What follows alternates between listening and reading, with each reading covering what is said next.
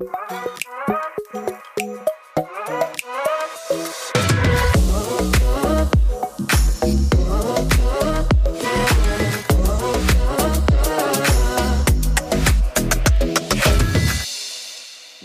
back to the ADW hmm. Profile Podcast. Tim, ADW for A deeper way. a deeper way.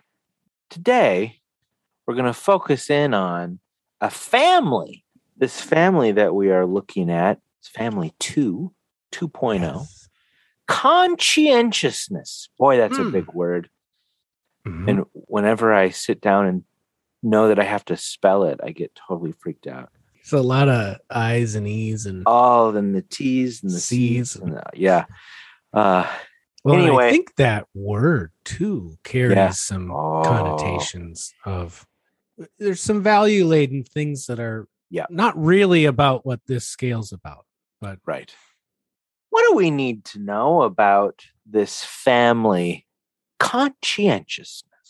yes, conscientiousness, it's the second factor of the big five factors and the big five factor theory of personality. In our language, a factor is a family. And just a reminder, a family is a is a cluster of individual aspects that are related to each other. So what we can do with a family, the first five families, is actually get an overall sort of score or reading of where someone might be at on on the family at that family level.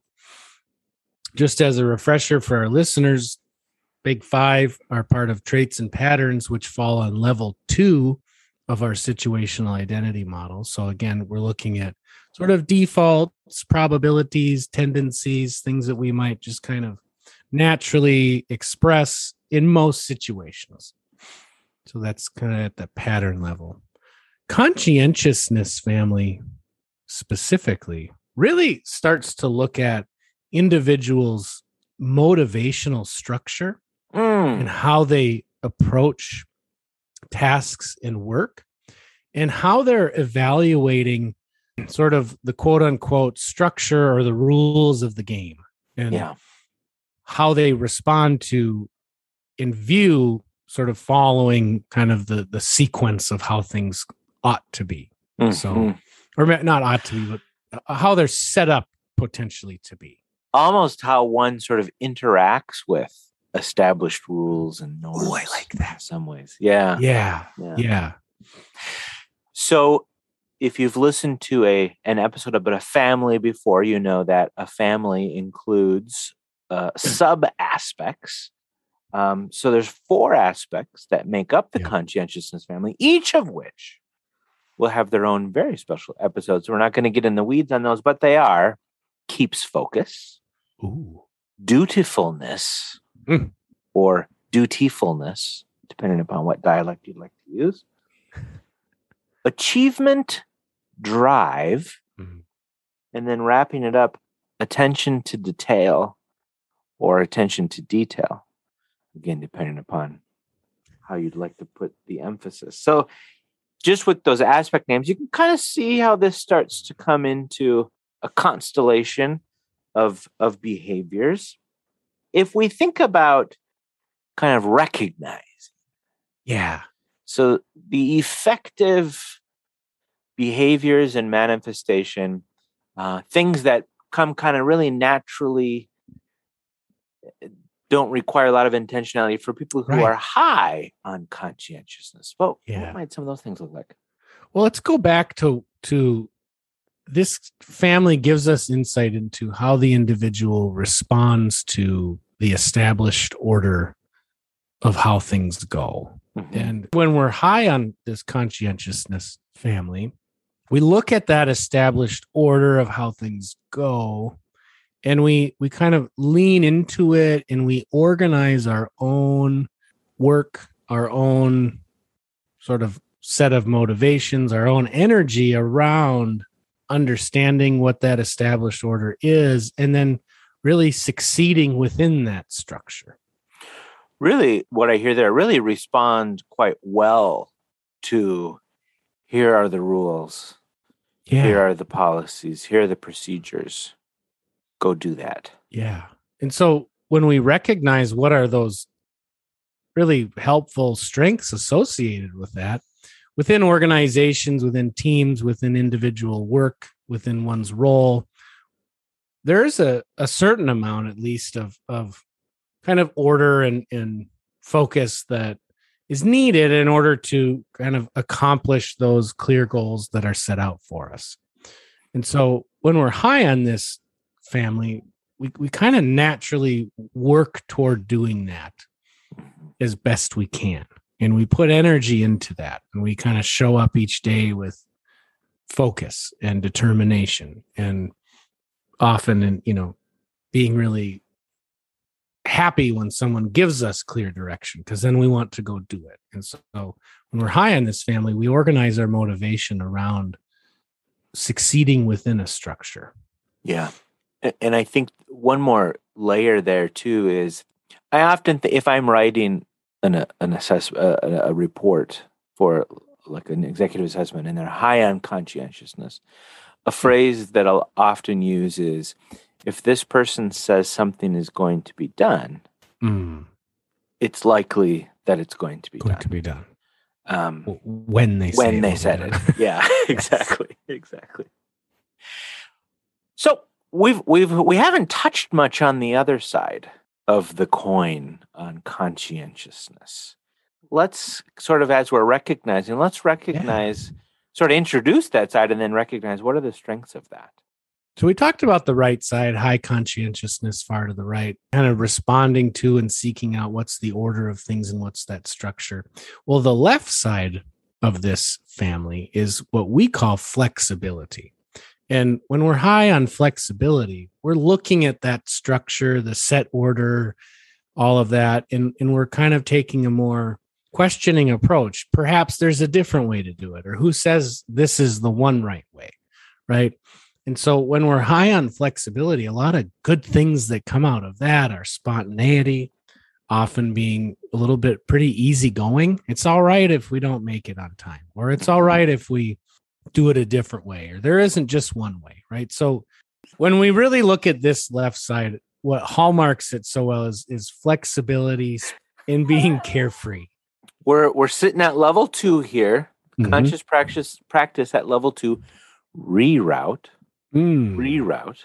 So I always think of what's helpful about this idea of rerouting is what's sort of the thing to be thinking about? What's the question to ask myself to figure out, well, should I be doing something different? Mm-hmm. Right. So when we think about this idea of conscientiousness, like you so beautifully have said, it, it has a lot to do with our our relationship and our interactions with established rules, polished policies, yeah sometimes even authority, like mm-hmm. you know, you know, being given assignments, being told what to do. Right. Um, folks high on consciousness don't mind that at all. Probably kind of prefer that.